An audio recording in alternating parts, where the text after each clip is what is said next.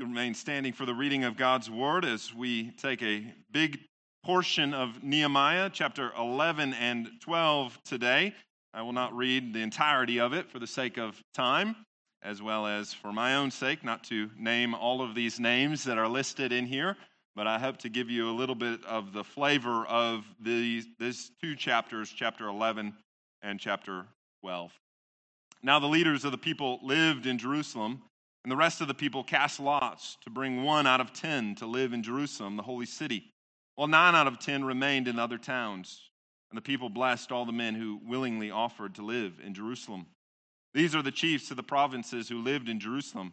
But in the towns of Judah, everyone lived on his property in their towns Israel, the priests, the Levites, the temple servants, the descendants of Solomon's servants. In Jerusalem lived certain sons of Judah and all the sons of Benjamin. Of the sons of Judah, Athaniah, son of Uzziah.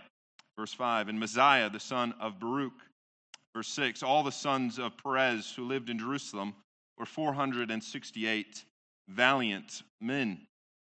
Verse 7. And these are the sons of Benjamin Sallu, the son of Meshullam. Verse 8.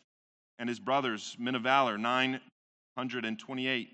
Joel, the son of Zichri, was their overseer, and Judah, the son of Hassenuah, was the second over the city. Of the priests, Jedediah, verse 11, Seraiah, who did the, and his brothers, who did the work of the house, 822, and Adaiah, the son of Jeroham, who's and his brothers, the head of the house, 242. Verse 14, and their brothers, mighty men of valor, 100 and 28. Verse 15, and of the Levites, Shemaiah. Verse 19, and the gatekeepers, and the rest of the priests and the Levites were in the towns of Judah, everyone in his inheritance. Verse 22, the overseers of the Levites in Jerusalem. For there was, verse 23, a command from the king concerning them, and a fixed position for the singers, as every day required. Verse 25, and for the villages with their fields, some of the people of Judah lived in the, then gives the surrounding areas that they lived. Chapter 12, these are the priests and the Levites who came up with Zerubbabel, the son of Shealtiel. Verse 8, and the Levites. Verse 12, in the days of jo- Joiakim were priests, heads of their fathers' houses. Verse 22, in the days of Eliashib, and gives the name of the Levites and the priests there. And then verse 26. These were in the days of Jehoiakim, the son of Jeshua, the son of Jozadak, and the days of Nehemiah, the governor, and of Ezra, the priest and scribe. Please be seated. 16 years ago this month, Hurricane Katrina made a its fall on the Gulf Coast and destroyed much in its path. A million people were displaced, and over a million homes region wide were damaged as a result of this hurricane and, and became the most destructive and the most expensive hurricane of all time. And this was no more intensely felt than in the city of New Orleans, where 80% of the city was underwater as a result of the levees that gave way, and complete neighborhoods were devastated and in need of repair. No doubt you remember the pictures. And the result of this was that the population of New Orleans, which was about 460,000 before the hurricane, was cut in half. Over half of the city never returned, rather, settling in other parts of the country. And even today, the population of New Orleans a decade and a half later is still only about 75% of what it was before the hurricane. In other words, there was a seismic change and shift in a city due to disaster. Well, as we think of what was going on in Jerusalem at the time of Ezra and Nehemiah and the time before, it's not altogether different. Because in 586, there was a disaster as well. Not a natural disaster like a hurricane, but the utter destruction of a city by the hands of another nation. There was a Babylonian invasion that led to the utter collapse of the city of Jerusalem and the nation of Israel. And it was complete devastation. People were dispersed, and buildings were destroyed and ruined. And yet, what we have been seeing in this book over the last several weeks is that God does not forget. God had not forgotten his city, he had not forgotten Jerusalem, which is called in this passage the holy city, because God had made special promises to it, to bless it. But yet, in the aftermaths of this destruction, that might be hard to believe. Even in the time of Nehemiah and Ezra, you see a city that is still rebuilding but has a long way to go. But what we see is that God never forgets to do his work, the work of his redemptive purpose. And he accomplishes that both through his people and in his people. That is exactly what we've been seeing in this book. After a hundred years since that destruction, the consequences were very severe. But Ezra and Nehemiah and the list of people, the lists that we have here in chapter 11 and 12, were committed to this urban and national renewal, not just for renewal's sake, but for redemption's sake. And they did so through a covenant community. And God still continues to work through a covenant community, not altogether unlike this one. And so I want to see four truths this morning of covenant community that we learn from this passage. First, that covenant community people are needed. As we have read through chapter 11 and 12, at least in part, it's a daunting task, no doubt. Pastor Derek Thomas says most would rather have Romans 8 read at their deathbed then Nehemiah 11 and 12. And I get that. It's not the most exciting portion of Scripture, but that does not mean that it is not for us. And it does not mean that there aren't lessons here for us to learn, because it is not any less inspired. It is the inspired Word of God, and therefore this is for us. The problem is that we oftentimes just read these names and have no connection to them. It's kind of like what Pastor Danny mentioned a couple of weeks ago with that Holocaust Museum. Initially, when people came and visited, they were overwhelmed by the tragedy and the overwhelming loss of life. But there was no personal connection that was made. And so they began to give everyone a name as they came into that museum and as they made their way through that museum, they would learn more about that specific person, about their life and what they went through, and ultimately their hands, their death at the hands of the Nazis. And that made a tremendous impact because it personalized the atrocity to show that these were not just names, these were real people real living individuals, humans, not unlike you or I, that experienced this horrific tragedy. People literally had to stare into the eyes of such a tragedy to, to really understand it, to really get it. And I think that is what is needed here. If this just becomes a, a list of names, it has very little impact to us. But if we think what it must have been like for these individuals. As we look at verse 4 and see Athaliah, the, the son of Uzziah, who was probably from the line of the kings of Judah, what it must have been like for, for him to return and experience this, and what could have been if his fathers and forefathers had not sinned. We think of verse 6 Maaseiah, the son of Baruch, or one of my personal favorites, verse 9 Joel, the son of Zichri. There's not much we can know about these individuals, but doesn't, doesn't diminish their significance. The fact remains that these were real people with real stories. And more importantly, their story is a part of our story. They are not just random names in a far off place that lived a long time ago. These are the names of the people of God, the ones in whom God covenanted with, and they with God. These are redeemed brothers and sisters, fellow inhabitants of the new Jerusalem that is yet to come, and without whom none of us would be here. What do I mean by that? Well, God's covenant is worked out through people. That is the promise of Genesis chapter 3, isn't it? We read that it's through the seed of the woman, this covenant seed, that redemption would come. And usually, as New Testament believers, we look at that passage and we say, yes, that means that Christ is going to come and he's going to crush the head of the serpent. And that is absolutely true. That is the fulfillment. But there is a long line between Eve and Christ, and it is made up of this covenant people, all of which were needed. I think that's the point when we turn to the New Testament and we open the book of Matthew, and the very first words we read is a genealogy, and we say, What a disappointing way to start. Why would we start with a genealogy? Well, because I think Matthew is trying to say, no, there's a connection that we need to make.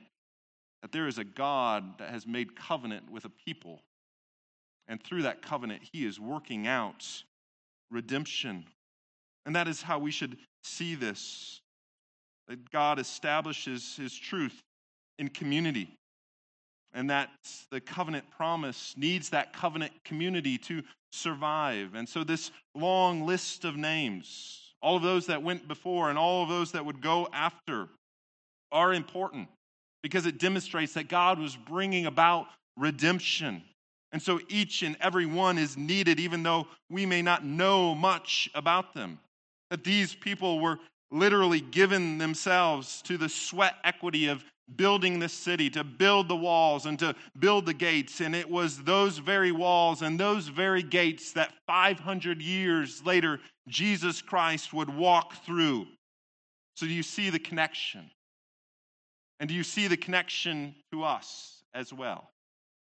That redemption will only reach men and women boys and girls today through the covenant community of believers, the church, namely you and me.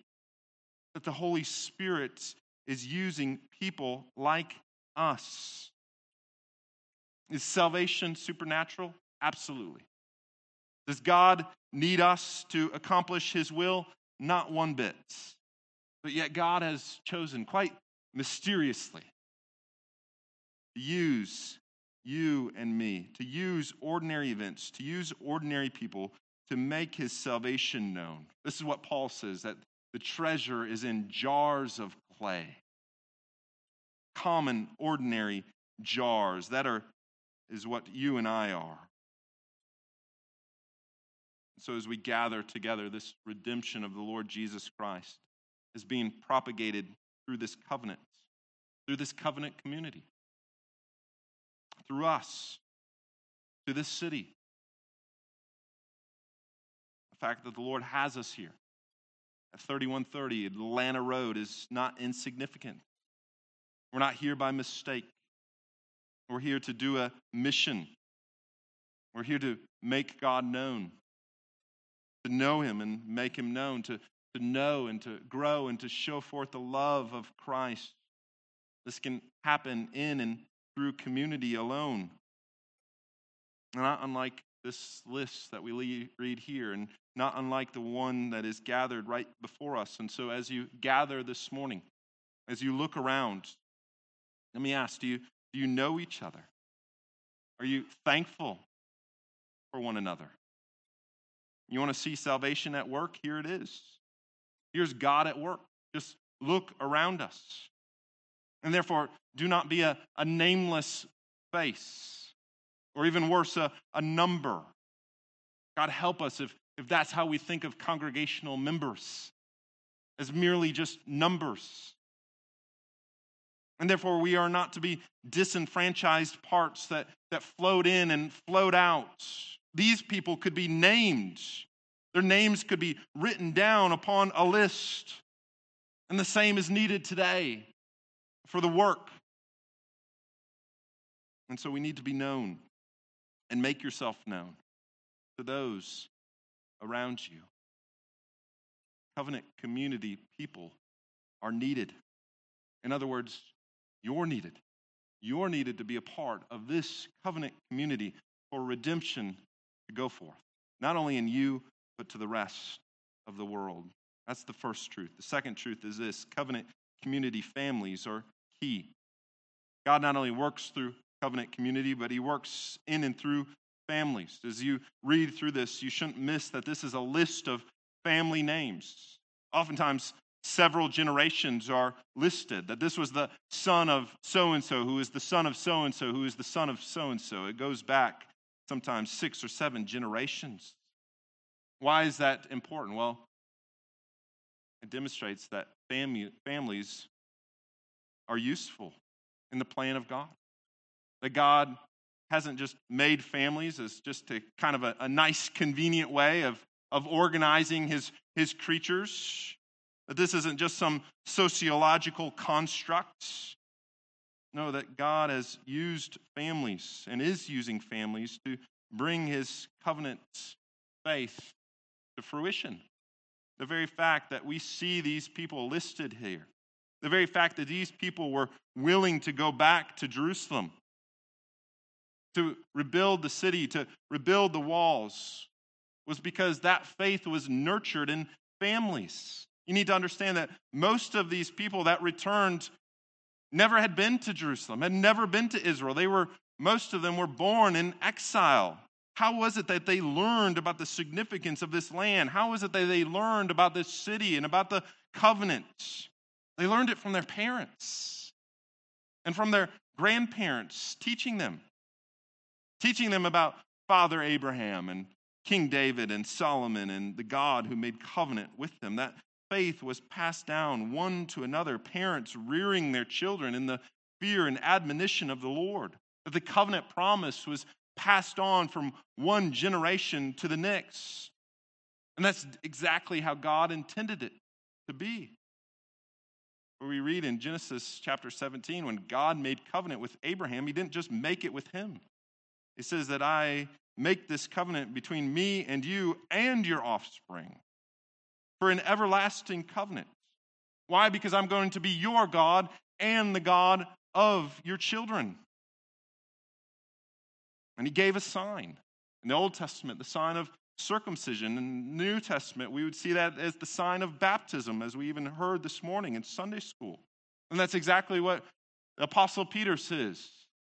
In the day of Pentecost, this promise is for you and for your children, as well as for those that are far off. And so we must see, even in this list, this genealogy, is that God has used the main administration of his covenant through families and continues to do so. Some of us come from a, a long line of believers. Others of us have been graciously saved from unbelieving families. In our home, we have both. In my family, I've blessed to have parents and grandparents and even great grandparents who are all believers. My wife's family, not as much of a Christian background. But the beauty is this that if you have it one way or the other, is that now, by God's grace and Lord willing, you get to set the direction, hopefully for generations to come, either by keeping it going from the faith that was passed on to you or radically altering the course of your family tree. Because either way, it is all by grace. But our prayer should be that we would have generational change, generational belief.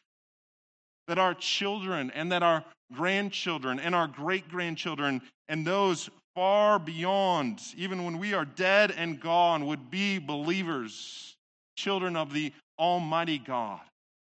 How awesome is that? And how awesome would that be? Is that how we think? Is that kind of the way that we're living our life? Not only our children would believe, but our grandchildren would believe, and our great grandchildren, our great great grandchildren. I tell you, that doesn't happen without intentionality, intentionally discipling, intentionally raising and nurturing and teaching and praying and asking that the Holy Spirit would not only grasp our mind, but the, the minds of our children and the hearts of our children.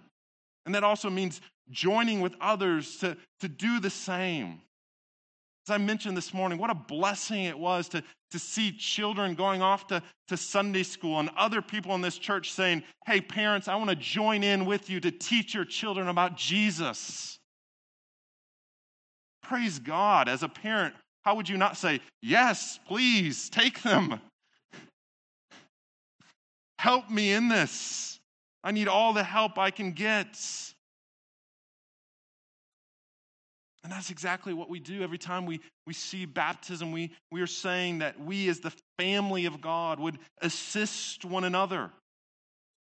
This is because we are all part of one family ultimately. And that's what you must hear, even if you're, you're single or even if you're widowed and you think, well, I, I, I don't have a family. No, in Christ, you're never left without a family. And you can't say, no, I don't have children. No, you have about a hundred of them here. These are our children. What a blessing it is to join in, to teach, and to, to hold babies in, in nursery.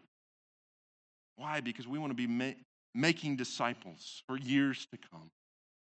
It starts at, at home, but it also is encouraged and supplemented by being a part of this bigger family, the church. So, so we need to make it a priority. Moms and dads, you need to make it a priority. Hard to do so if you're, if you're not here. That's what it means to be a part of a, a covenant community.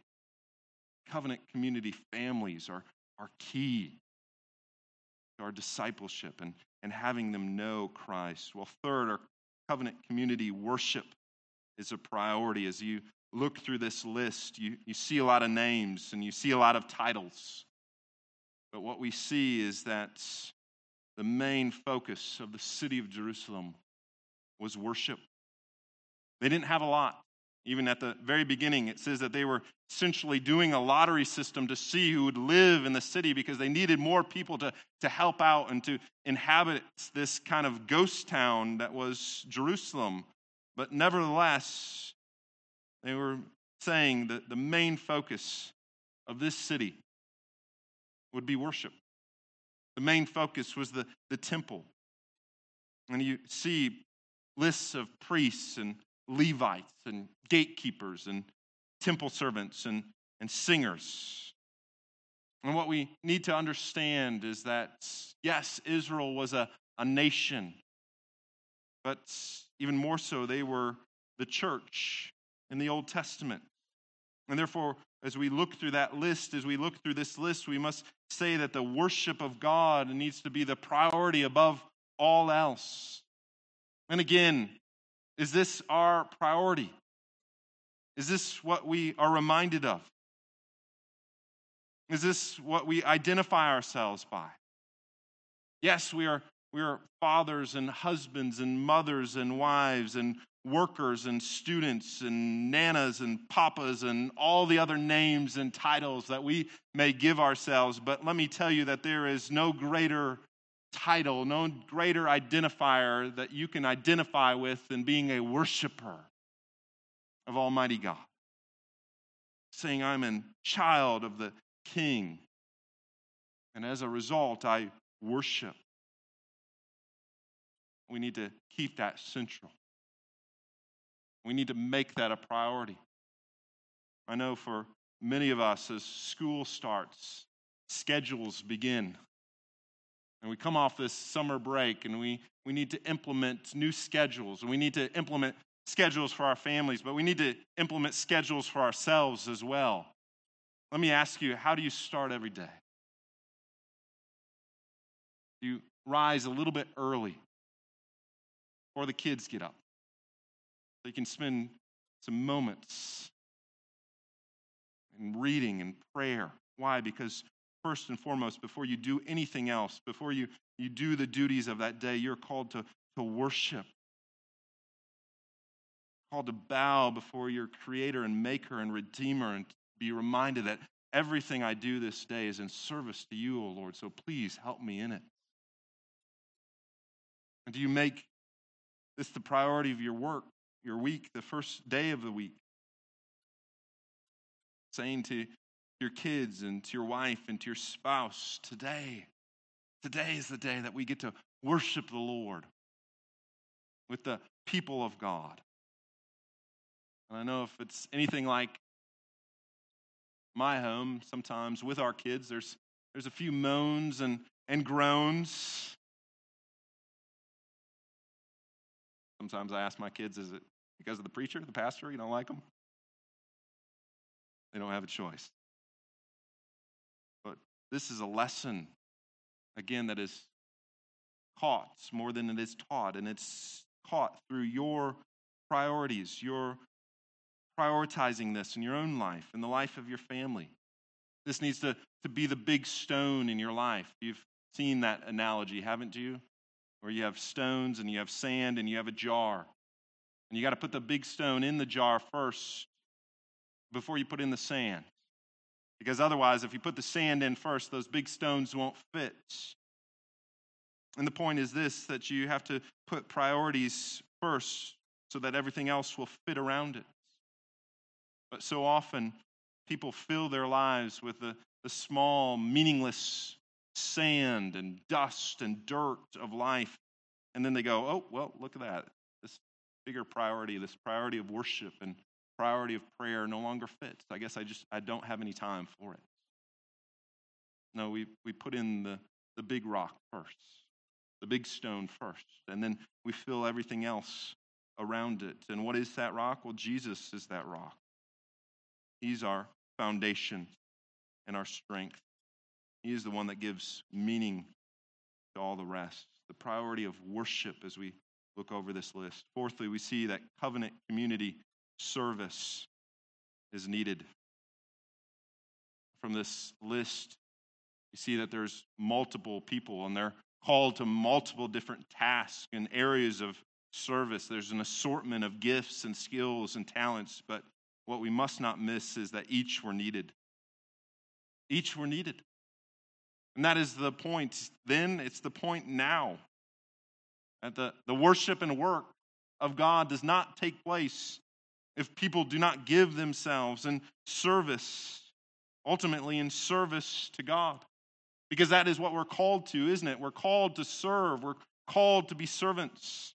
We're called to use our, our gifts and our talents for the Lord and for His church. And so let me ask you, even as you begin that new schedule, as you launch into your fall life, how are the ways that you're going to prioritize not only worship, but service?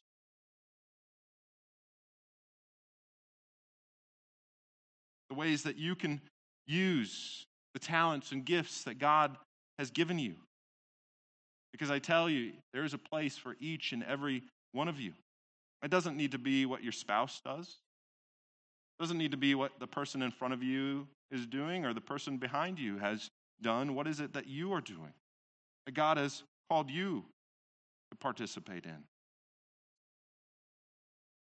Paul says in 1 Corinthians 12, there's a variety of gifts, but there's one Spirit. There's a variety of spirit services, but there's the same Lord. There's a variety of activities, but it's the same God who empowers them all and everyone. To each is given the manifestation of the Spirit for your common good. Notice what he says there.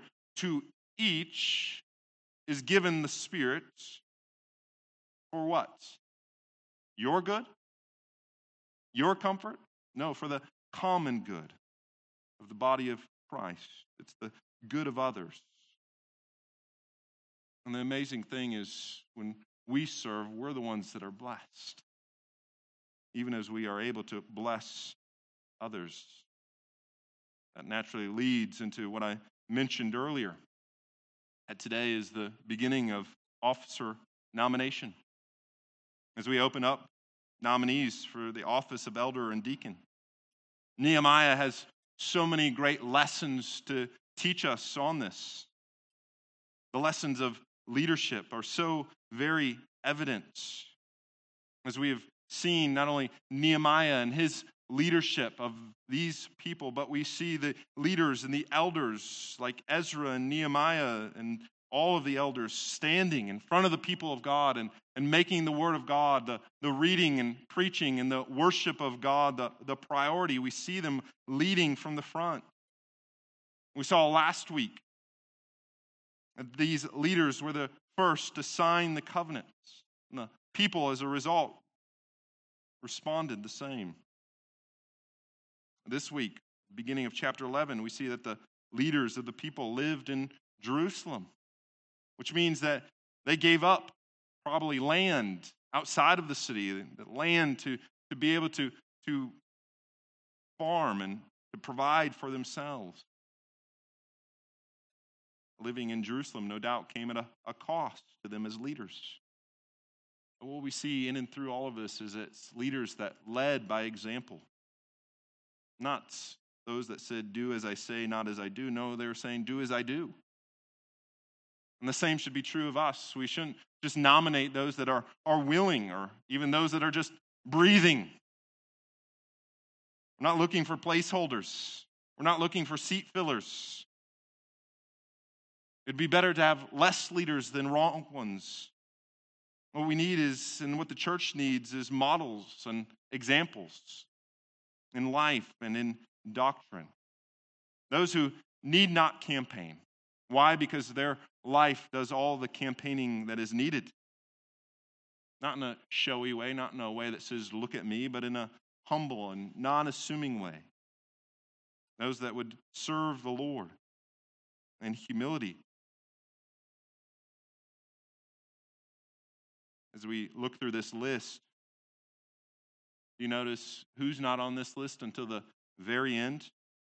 You have to go all the way to the, the very end in chapter 12 and verse 26 before we read the names of Nehemiah and Ezra.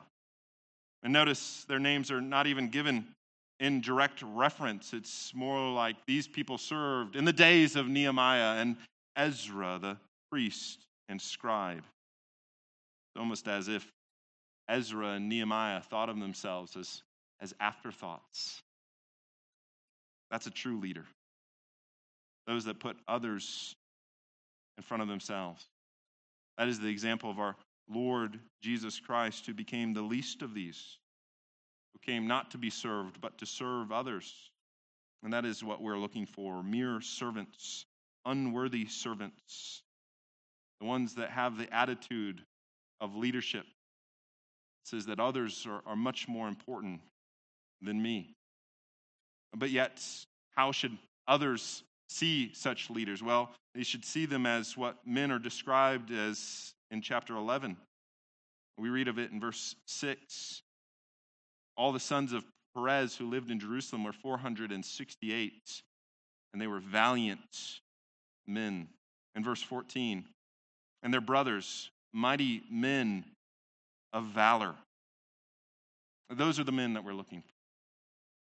Those that don't make much of themselves, but others make much of them because they look at their lives and see honor and dignity and respect. Paul would say in 1 Timothy 3 and Titus 1 that these are men that are above reproach, lives that can be followed. Who among you demonstrates those characteristics and those qualities? Those and those alone should be nominated. And so this is an important time in the life of the church. The work will either be enhanced or hindered by its leadership. Let me end with this. Let's not miss the whole point of this passage. The greatest blessing, the greatest benefits in the covenant community is that we get to experience the presence of God. That's what was important in Jerusalem. That's what's important today. That's what is and will be important for all of eternity. That there is a day that we will experience the, the new Jerusalem and the presence of God like never before.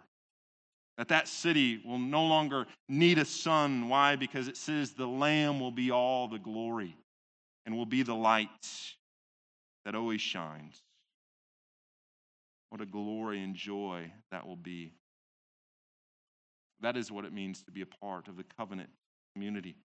To enjoy the presence of God now and even much more fully then. But as we approach the table, would we approach and would we partake in the special presence that is given through the bread and the wine, through the broken body and blood that is given to this body, to this wonderful covenant community? Amen.